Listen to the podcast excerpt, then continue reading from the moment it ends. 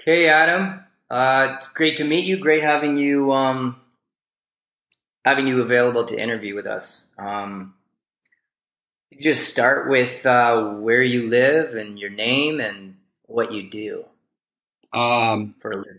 yeah, for a living. Uh, my name is Adam Luloff. Live in Cedar Falls, Iowa. Uh, for money, one of the things I do for money currently is I am a chef at a country club, a golf club. So Oh, cool. yeah, that's my main source of time spent, I guess you will, if you will. Right. Right. I was a cook too. I was a cook in uh, short order in Victoria, BC for a couple, of three years. It was hard, man. Some of the hardest work I've done, for sure. Right, right. Can get a little stressful at times. So Yeah. Time flies though when it's busy. yeah, it does. Um. So, uh, do you have an AS diagnosis? Yeah, I do. I was I was told by a doctor, um, rheumatologist, a couple what was it? About three years ago, um, that I had this condition called ankylosing spondylitis and you know, he gave me kind of the rundown as to what Western medicine's view of that diagnosis is. And kind of since then, I have been trying to figure it out. I guess I've been trying to figure it out for a long time just because I've dealt with different symptoms for such a long time. I want to say probably 12 to 15 years, somewhere in that range. And how did it start? What did you start feeling 12 years ago, 13 years ago? Um, it all kind of started at the same time. It was like, um, pain in my hands, Hmm. pain in my back, and Where in your back? and hips. Uh, kind of lower back. That was moderate stuff, and then it really started to like flare up into sciatica. Hmm Lots of sciatica, hip hip problems, and to the point where I couldn't really walk straight, walk without having to favor it. There was mornings where I woke up and it took me probably like five minutes to get out of bed, or a couple minutes just to roll over in bed. And yeah, it wasn't fun by any means, and it was uh, pretty like debilitating. Not so much physically. I mean, physically, I felt it, and I was always like kind of had to will myself and determine myself to get up and move around. But there was a lot of like thoughts that said a lot of emotional thoughts that were attached to that pain and feeling like there was nothing I could do about it. So as a result, what did I do? I went to the doctor and, you know, got started started to get sent through the ringers of, you know, okay, it could it, we don't know exactly what causes this stuff. It could be this, it could be that. So let's start trying things and man, I don't even want to think about all the different pathways I went down to try and Through Western this problem through the through the uh, traditional Western medicine, Oh, okay, right. right? And how how old were you when when it started? And how old were you when you were diagnosed? So, AS symptoms specifically probably started. Um, I want to say about four years ago. How how old were you? Well, probably 31. Thirty one when it started. when yeah when the AS s- symptoms started, I had different pains in different parts of my body. Well before that, that probably was for about twelve years. But I was diagnosed about a year to a year and a half after the uh, the um, the upper back, you know, the thoracic spine stuff, and the the neck and shoulders and all that stuff started to come up. So So what what was that other stuff 12 years ago? You think that's completely unrelated or do you think it's kind of related in some way? Oh, I think it's totally related. Um, you know, I, I look at it as TMS, uh, and I don't know. I can't What's- give you an what's acronym for what TMS stands for. Right. Tension mitosis syndrome or some M word. I don't, I don't even know if that's right, but um, that's what I attribute it to is repressed negative emotion. Okay. And how did you come to that conclusion? Um, I read, I read uh, Healing Back Pain by John Sarno. Right. book that was recommended to me through um, Ralph's website or Ralph's uh, Facebook group, and it kind of really was an eye opener for me. And I started to make a lot of connections between my thoughts and what was happening in my body. I even started to go backwards and remember specific moments in my life and how those moments had certain emotions tied to them, which led to certain thoughts and kind of perpetuated the process. And I mean, one, one scenario in particular was going to a hand surgeon um, for something that's called de Quervain syndrome. It's where you have a chronic inflammation in your thumb tendon. And I dealt with that for over a year or longer. And my family doctor said that was like the the worst um, case he's ever seen because I couldn't touch my thumb to my pinky finger. Hmm. Like it was so tight in that area. So I got surgery and I still was dealing with pain, problems in my hands. And um, I had gone through the wrist surgery, whatever. And I remember one day I got into it with my brother. Like we got into a verbal argument, which we do a lot. It's just kind of, we're getting past that now, but it's a thing where back in the day, we used to get into really heated, angry arguments. And I was a couple months after surgery. My hand was kind of feeling better, but not exactly. And we got into a scuffle, like one of the more physical scuffles that we've ever gotten into. And this is by the time, you know, we're in our early 20s now.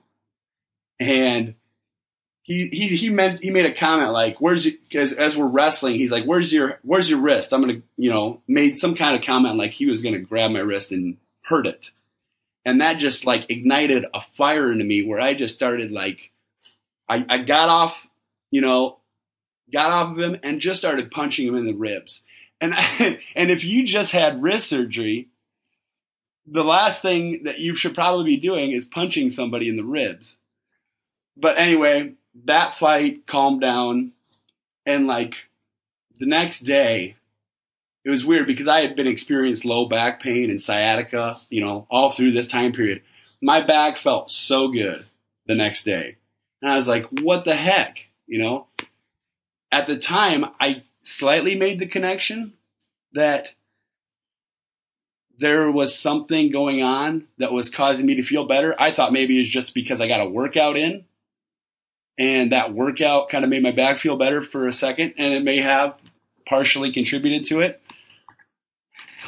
But those kind of things just started creeping up in my mind. So as we get further along, I kept having problems with that hand after surgery, like a year after I went to get a second opinion from another surgeon. Wait, wait. Can you hold that thought for a sec, Adam? Sure. I'm just curious. Like, um, you said you felt better the next day after you got in that confrontation with your brother. Right. Um, do you think it's because you let out anger? You let it. You expressed it. Oh, no doubt. Is No um, doubt. Yeah. physically or like vocally? That I can't, that I'm not sure. Right. It's just more that you weren't holding. You felt like you released something, or Yeah. Yeah. okay, okay, all right. It's interesting. Well, and, and as a, as I go further, a little further in this, in the hand thing, um, I had the doctor the second opinion I got, he told me that, you know, usually when someone has this surgery, they don't have reoccurring problems. Right. Then this doc, I went into this doctor with a list of questions that I want to ask him, and I got all the questions out. I asked everything I wanted to ask him, and when he told me that, that kind of like resonated with me. So as a result, like I never even had a thought to to worry about that particular problem with my hand. Now, I've had other hand problems come up, but that the tendonitis of that specific area of my hand, it really has not ever been an issue since I heard that doctor tell me that. And it's just these are the kind of moments that I go back to that I think there's a reason why this moment had this effect. You know, whether it be the symbolism in what happens or the release of the negative emotions. It's it's interesting. I just even I've started writing them down just so I you know can get them out or I have them to refer back to because it's nice to have that reassurance that you're on the right you're you're moving in the right direction. Yeah, absolutely, absolutely. Um, was there anything else that um, so you've been you've been um, looking up Ralph's website and and right. What other sources have been an inspiration to you? Um, besides the Facebook group, uh, book I read. I mean, it seems like there's little pieces out of all the books I read that I take and can partially be inspiring. But one, the biggest one I think was uh, "You Are the Placebo" mm. by Joe Dispenza. Oh yeah, yeah, I love that guy. Big yeah, he's he's great. I had a I had a uh, friend recommend um, like an hour and a half long presentation that he gave, I think in Australia, and I watched the whole thing, and it was awesome. It was so awesome that I had to go buy, you know, look up his books, and and when I saw that you are the placebo, I was like, okay, that's right in my wheelhouse, as far as what I need in the moment, and I just engulfed that book and. After I read that book, he referenced um, he referenced the anatomy of an illness in it, which Ralph had also recommended. Norman Cousins. Yep, Norman Cousins. So that book mm. led to Norman Cousins, and you know, it just seems like one book leads to another. Right. You're going in if you're in the flow. now, um, with the Joe Dispenza book, is is there one nugget or a couple truths that you picked up from it that you feel really led to um, some kind of spiritual or psychological or physical relief in your body? Is there anything there that you could pinpoint? Some kind of aha moment? I would have to say that scientifically, that book was huge because it, it had to do with collapsing the waveforms and how our reality creates, our perception creates our reality. So as a result, like when he talks about um, at the atomic level, how everything is made up of energy, when you're trying to observe an electron, you can only observe it in a specific point at a specific time, and only if you're trying to observe it. So as a result, it's kind of like wherever you put your focus, the, the material world will deliver a result to you if you're looking for it. Right. When I when when I kind of looked at that, it was like, okay, it lined up emotionally and physically two principles that I was trying to tie together in my mind. You know, I was like, like it made me. It, made. It, I was fully invested in the thought that I could change my body's physiology with my perception. Right. Right. So and this the was, double slit experiment that you're talking about that Joe Dispenza was talking about? Which one? The double slit experiment. Double slit? Yeah. the the one where they throw electrons through two right. slits fired at a wall. Right. Right. Yeah, yeah. I think it speaks to what is it like Schrodinger's cat? Right. Uh, Okay, cool. Yeah, just to confirm. right. Um that's that's awesome, man. That's Yeah, I love like that. And then there was just so many studies in there that kind of kind of illustrated how people's perception of you know what intention they put behind an action and how that intention changes their state of being. I mean, it was huge. So how has this way of looking or this knowledge benefited you in your condition? Um, You say. oh gosh, a lot of different ways. um, you know, benefited me from the standpoint of I can go through my day and I can feel like give myself permission to feel okay, you know? Because if I go through my day and I sit there and I worry about whatever it is I supposedly have and, you know, how that's going to affect my future, it really takes me out of the moment.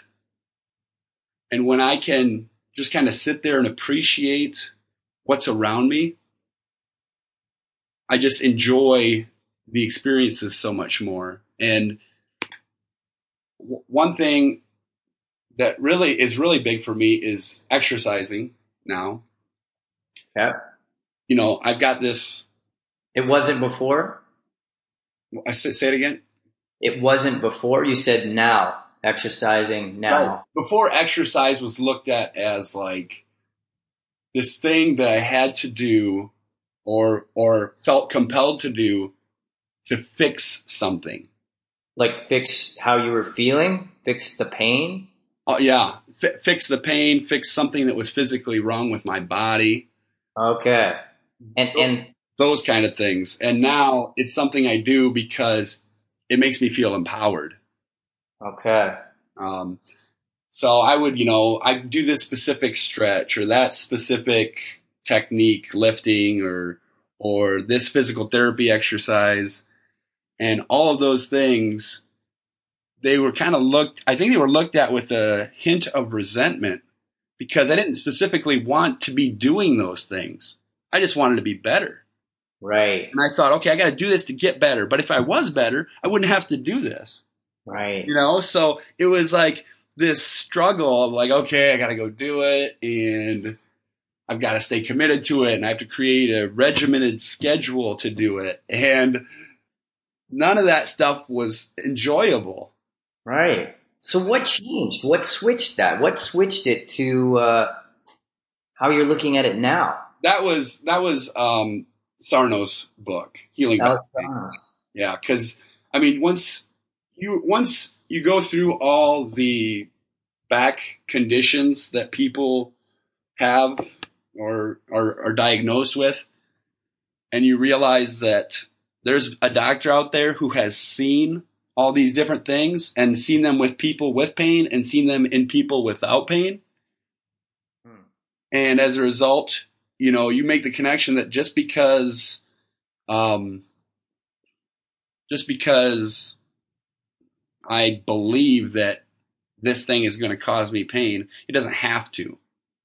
And as a result, then you can go out and enjoy physical exercise without some underlying voice in your head saying, you know, this might hurt or this could be damaging. You might do damage to yourself. I, I mean, since I've done that, I've been, you know, going to the park and doing front handsprings.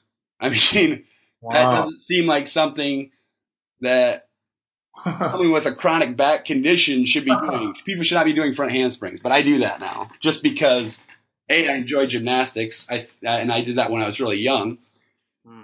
and it's just it just feels so good. Like you feel so empowered when you can do stuff like that and know that you're going to be okay. That is incredible. Now that was going to be my next question. Like, do you, do you, did you start to go back to forms of exercise that you knew you enjoyed for you, rather than oh, I got to do this specific stretch because my doctor or something said that that helps with inflammation in the back or something. Right. Yeah. Like um, like biking now. Yeah. I stopped riding my bike for a long time just because I was afraid that it was putting me in flexion. So like I have really tight hip flexors, really really tight hip flexors, and I kind of attributed to like you know putting my weight on my hands or my elbows because I have those little uh, pads on your handlebars that you can put. I, I kind of like had attributed that to putting some stress on my upper back. And so I stopped riding the bike for a long time. And, you know, also with some hip problems there too, I was kind of apprehensive about, you know, putting a lot of strain on my hips. But once I came to this realization, I was like, you know what? I can start riding my bike again. And it kind of bothered me a little bit at first, but I just attributed that to the association that I had. Like, you know, I've had this hab- habitual pattern of doing this thing and getting this result, but it doesn't have to be that way anymore. So I just kept riding my bike and kept riding my bike. And now I ride for like 45 minutes and usually I feel pretty good the next day. And that's really fun too because I enjoy I enjoy the freedom that my bike gives me to go around town and not have to stay within the confines of the roads. wow. Yeah. Wow, that, that is that's awesome. Okay, so you said mind frame, some of the stuff you learned from Joe Dispenza, Yep. uh, Norman Cousins, Ralph, and then this new way of looking at exercising. right. Is there is there anything else? Like there must be other things. Is there anything else that comes to mind that you picked up from these books or regimes that you do? Is there how you live your life now? Like, is there a regime you do now to keep healthy, or any mantras you say, anything like that, or Um, gosh, you know, I haven't really tried to put a whole lot of structure to it yet because it's really new. I mean, I just I just discovered Dispenza and Ralph and Sarno and all this stuff at the beginning of the year. uh, to like in January or something? Yeah, Jan- January. And I had and yeah, I mean, one thing I do sometimes think about is how much is this going to matter when I'm dead, or like how much am I going to care about this when I'm dead if I'm starting to stress about something. Here, oh, if you're starting to stress, right? If I'm starting to stress, it's like you just and I can't remember what book it was that I read, but it was well before I got in all this stuff. But it was a nice comforting thought was imagine yourself lying in your coffin and just like get into that state of being and and then ask yourself how much if you're if you have a specific thing you're stressing about how much am i going to care in this moment about that thing that i'm Yeah. worried about and it's just like that so it's i guess kind of a mantra Yeah, referral point absolutely. That's amazing. So, would you say after you started, after you discovered these websites and uh, the books, that your health has improved, like since January? yeah oh no doubt No doubt. Wow. No doubt. Um, I had a lot of like, so the stress created a lot of stomach issues for me, Okay. and my digestion wasn't the best. I never really got to the point where I felt like I I needed to seek out something as far as Western medicine, you know, is concerned. You know, drugs or whatever. I mean, I, in full disclosure to anybody listening, I take Humira right now because I don't want to, I don't want to throw all this stuff out there and, and, uh, try and say that I'm good to go completely 100%, no drugs, no nothing. But right. my experience with that is I didn't really um, notice a huge difference once I started taking it. I noticed a little difference, but I still experienced flare ups and stomach issues and different uh, if you want to call them arthritis type things happening in my joints and hands. I noticed a little bit of improvement, but not enough to where I was like ready to um, stop pursuing a better a better right. solution, I guess. Okay, right, right, right. So what it what is Humira? Is that a biologic? Yeah. Okay. Wow. All right. And um, how long have you been on it? Um, for gosh, what is it? Probably about two years. Two years. Okay, so you had a you had a year and a half before you started. Um, you know, before you found the websites and all that and started reading those books. Right, so you right. a lot of experience with it. Yeah. You've noticed a big change since then. Oh, absolutely. And is it a goal of yours, would you say, or is it an interest or something to consider about maybe working your way off of Humira? Yes. Yeah. It's in my mind, it's a future reality. Yeah. Yeah. Exactly. Yeah. It's, it's, I'm slowly stepping into that future reality. Absolutely. Yeah. Yeah. Um, wow. That's really exciting. We definitely, definitely have to uh, catch up later on about that and see how things go with that. You know, six Right. months or a year. That would be wicked. right. It'd be really exciting. But you noticed a huge difference, and that's that's what's amazing. And it's amazing that you were experiencing so experiencing inflammation while you were on it. And then now And my doctor wanted me to try other things and add things to it. So there was an instance where I was having a hand problem, you know, another flare up in my wrist, whatever, Mhm. and went to it, you know, I wanted to like feel like I could get over this on my own, but I broke, you know, I kind of like whatever broke down or decided to go to the doctor and we talked about it and he wanted to add something else. And this is like right in the midst of discovering, um, discovering these new methods.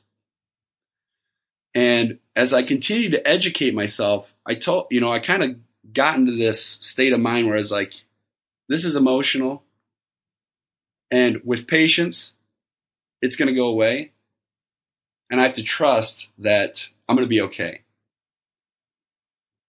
So rather than starting another medication, Yeah. I just got in, got my mindset to the point where I was going to be okay and I was going to be patient enough to give it a chance. And eventually it went away. Hmm. And that felt really, really good too, because now I don't feel like I have to be dependent on something else to Yeah. solve, to solve my problem. I can be, I can be dependent on my inner strength, if you will, Uh-huh. to solve certain problems. So Far more empowering. yeah, it's it's just I mean it's been it's weird to say it's been like the best half year of my life. and so I'm excited for the second half. Yeah. See, I think that's so amazing that you were able to to get so much, um, so much relief or so to have so so much benefit, um, just by uh, reading these books and and um, reading the articles on Facebook or through Ralph or whoever else. Oh yeah. communities. Well, I mean it's it's just like this reoccurring theme that the the real difference is made inside of you. Like like um you can look for something outside of yourself to solve your problems. And I, and I don't want to say, you know, that you can do it by yourself because I don't believe that at all. I believe that you need people to help guide you, show you the way. Um, and that's kind of one of the things that got me in trouble was the mentality that I could do everything by myself. Right. But at the end of the day, the, the change still comes from within.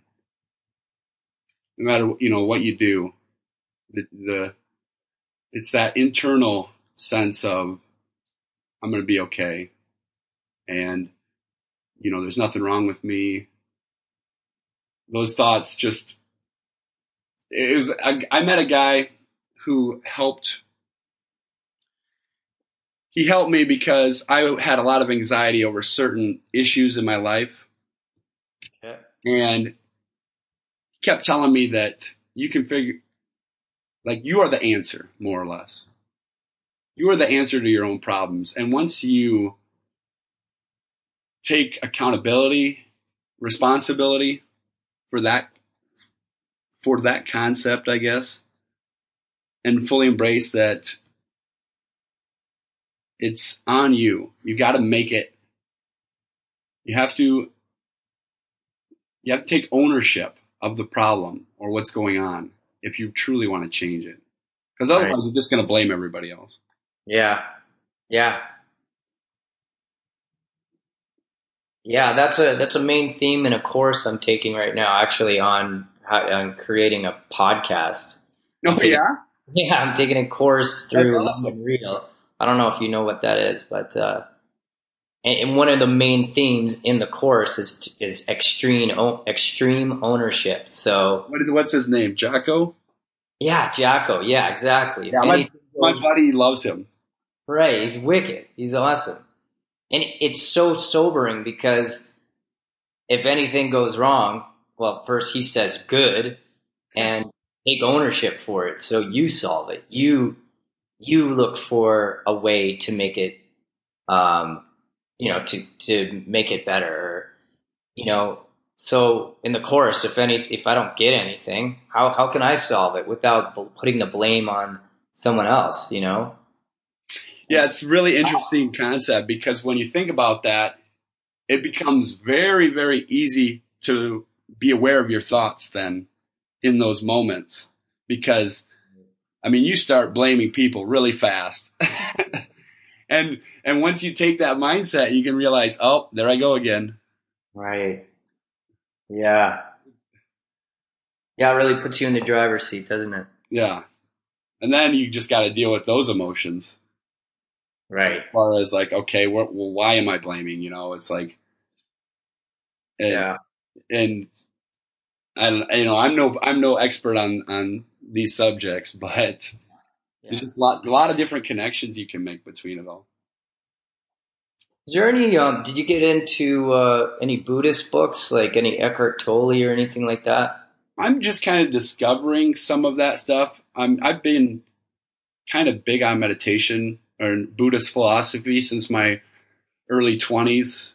Uh, once I, in philosophy was my favorite class in college, and and I really enjoy the Buddhist philosophy, um, but hadn't kind of immersed myself in it, and I'm starting to a little bit more.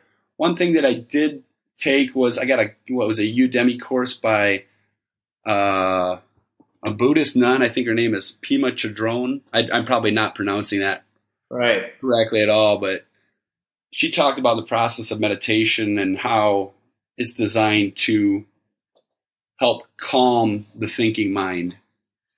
And and that's really, been really good for me because I kind of use one mantra that I do like to use, if, if we want to get back to mantras, is that uh, am I am I about to act or speak from a place of negative emotion? Mm. and you know trying to be aware and conscious of what my thoughts are and are they coming from a place of positive emotion or negative emotion because i've seen in my work in my work environment and i have maybe i should apply it to every environment but uh, i've seen that a negative thought pattern has led me to a behavior Mm. or saying something that comes from a place that's trying to avoid, you know, that negative emotion.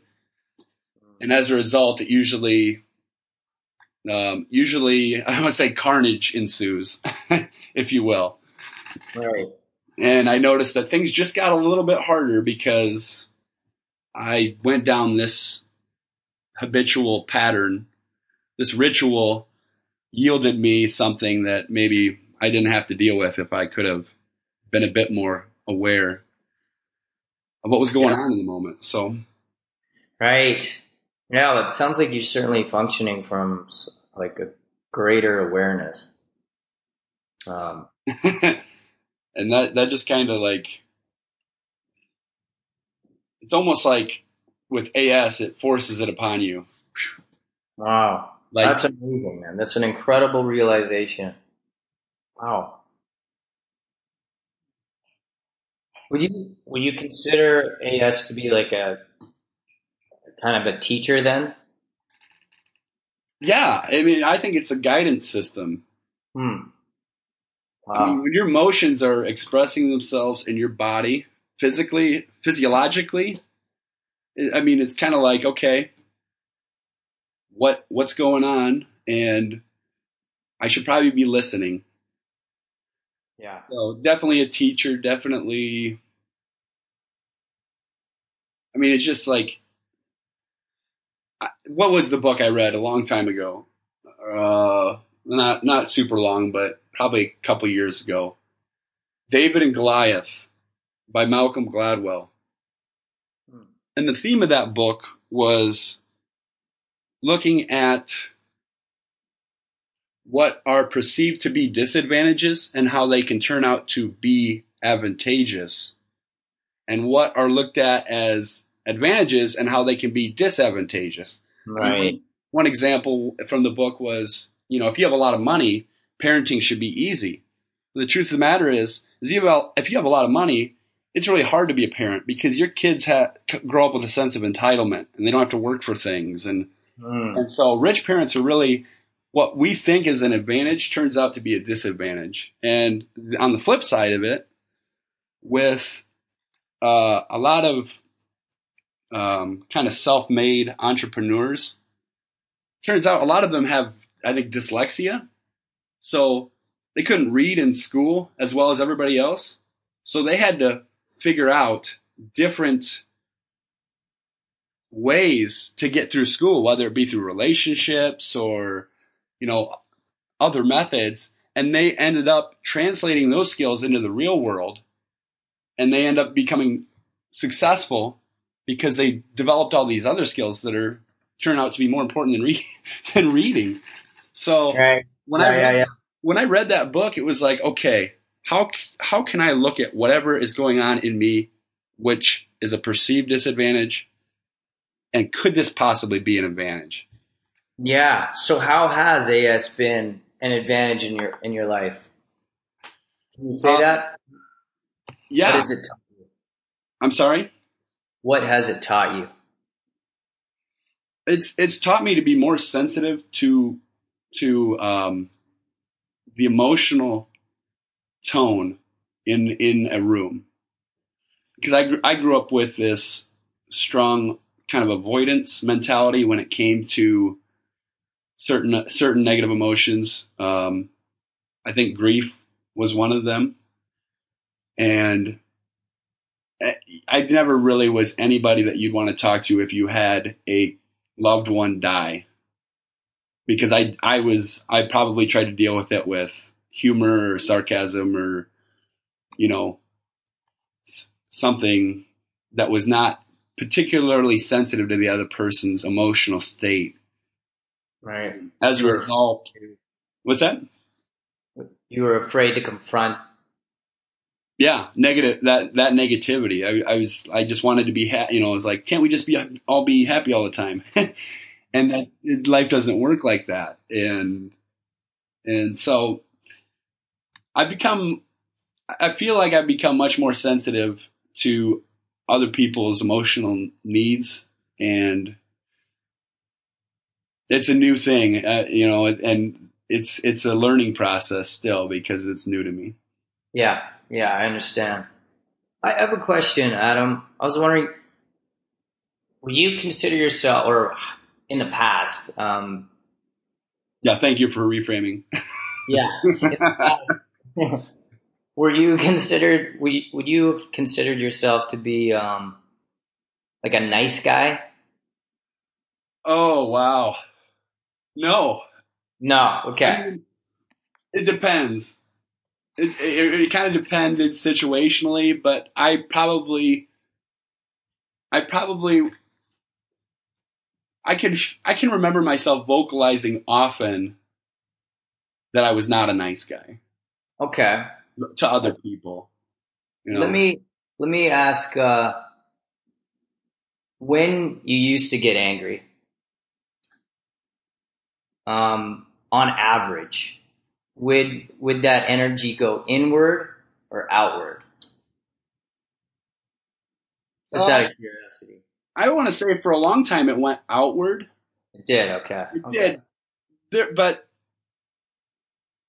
you know, as society or outside influences start to start to um, persuade you other ways, it's it started to go more inward. Like I I didn't act on specific impulses, if you will, Right. rather than dealing with them some way. I can definitely definitely see them going inward. Um, because a lot of you know I got I used to get in a lot of arguments with people, lots of arguments with people, and Were you an angry dude?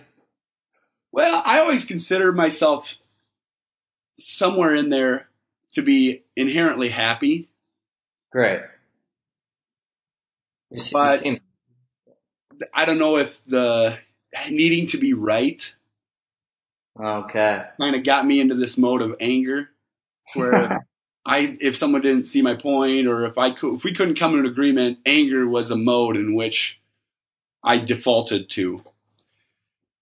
Right. and I could see relationships. I see how it has negatively impacted relationships in the past, and where I really couldn't build relationships very well because I was always needing to be right, and if I wasn't, I was I got angry, and that just shut down any connection that I had with other people. And I then developed this uh, I developed this wall of selfishness, if you will. Like, oh, I don't need, I don't need their approval. I don't need them to like me. You know, I can be, you know, whoever I want to be. I can be angry and and be okay. I can I can be argumentative and be okay. But that was just a little, a wall that I was throwing up to not let people in, or that well, that's how it resulted. Okay. Yeah, it's interesting. And would you would you say that that was a part of or related to AS in any way?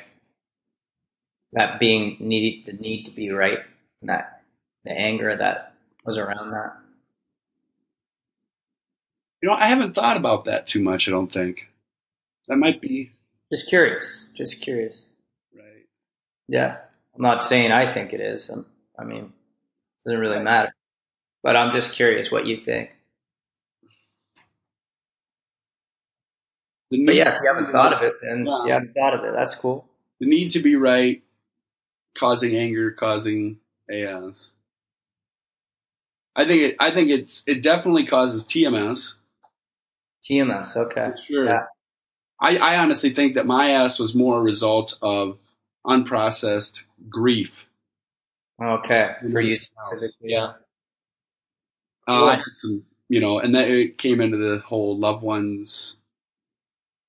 Uh, I wasn't specifically dealing with a loved one dying, but I was experiencing the, I was experiencing an idea that I had dying, and I was kind of grieving that idea. Hmm. Okay. And that's, I specifically remember my AS syn- symptoms specifically coming in to my experience when I was going through this process of grieving the idea. the idea of you dying. No, the idea that somebody else could take my pain or could take my pain away. and it was I I I went around with this belief that um, that I could heal myself, or I could I could relieve the pain through a romantic relationship. Oh wow. Okay.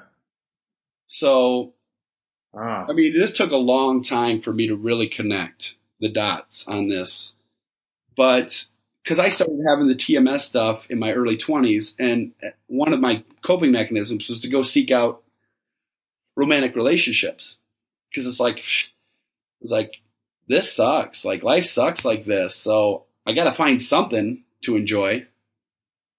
Yeah.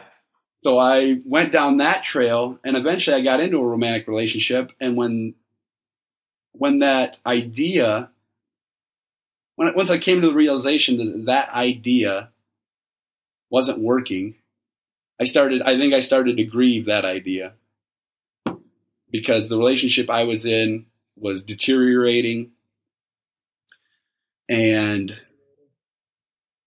and as and at the at the same moment, the same time frame that really major events were happening inside of this relationship, that's when I started waking up with this like tightness in my upper back and and uh, that it just kind of got worse and worse and worse and I wanted to ignore it. I didn't want to go to the doctor. I just want to be like, this will go away. this will go away. And I kept telling myself that you know I've seen I've seen doctors enough. I don't need to go back to them because they never tell me what's right. They never they never seem to know what's really going on. Yeah. Yeah, absolutely. Yeah. Yeah, they're not dialed into that kind of stuff typically. Um, wow. Okay, this is really fascinating, man. Like, like, like, um, speaking with anyone with this condition, me have or had it as well, or whatever you want to call it.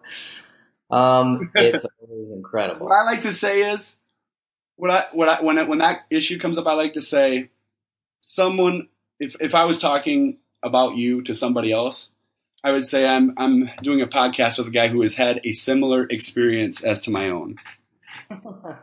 I don't I don't like to say the had word or have or any of that stuff anymore. Yeah, that's cool, man. That's cool. Yeah, similar experience. That really clears that up. Thanks, man. that's a good way to say it for sure. Yeah, in a similar boat, without a doubt, man. Um, Right. is there anything anything else? Like we got to tie tie it up pretty soon, but is there anything else that you've learned or advice that you have more for yourself, perhaps in the past, that you'd like to share? Like if I was going to give myself advice, my my Yeah. past self advice, Yeah. uh, probably two things: trust your intuition. Mm. You know, like if you feel a certain way, I mean, there's a reason for it. You know, feelings are not something to be dismissed.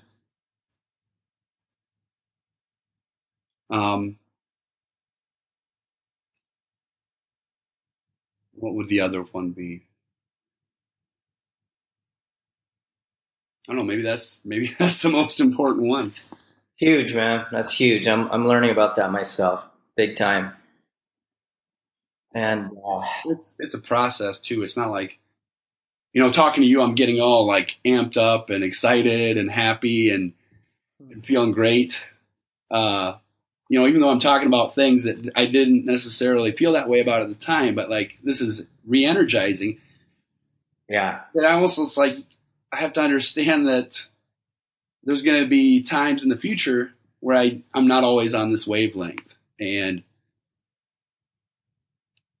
not to let myself get caught up and and let it uh, send me into a, a tailspin, if you will. Like there's there's light at the end of the tunnel, and that might be something else I would tell my old self too. Yeah. You can let some of that stuff go. Uh huh. That's great advice. Um, thank you so much, Adam. Thanks for being the number one on the podcast. That's great. hey, thanks. Thanks for having me. I was a little bit apprehensive just because you know I never met you, and Absolutely. I just tried to look at it as an opportunity. And I hope that I could help you and help anybody that is going to listen to this, just to you know stay positive and keep at it. Yeah, yeah, I think it would, man. I, I know that a long time ago I would have died to have had a resource like this to even listen to someone else who has gone through a similar experience and you know what what has helped them, you know. Yeah. Um, well, I mean, maybe uh, perhaps we could check in in like six months or a year and see what's going on with you. If you'd be Right. cool. I would totally welcome that. Right on. Okay, man. Well, I'm gonna stop recording. So, uh, a real pleasure. Yeah, thank you. You got it.